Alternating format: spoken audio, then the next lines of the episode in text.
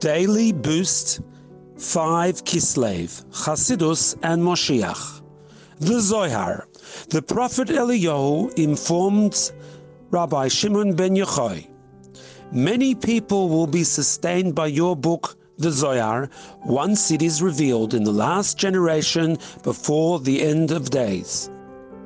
As a result of this, Moshiach will come, fulfilling the verse in Leviticus 25:10, "You shall proclaim liberty throughout the land."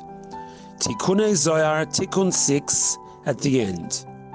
The Zohar and other such teachings have been available for hundreds of years, and learning these teachings always brings merit. However, their true depth will only be recognized by the final generation before Moshiach, when these teachings will be explained and understood.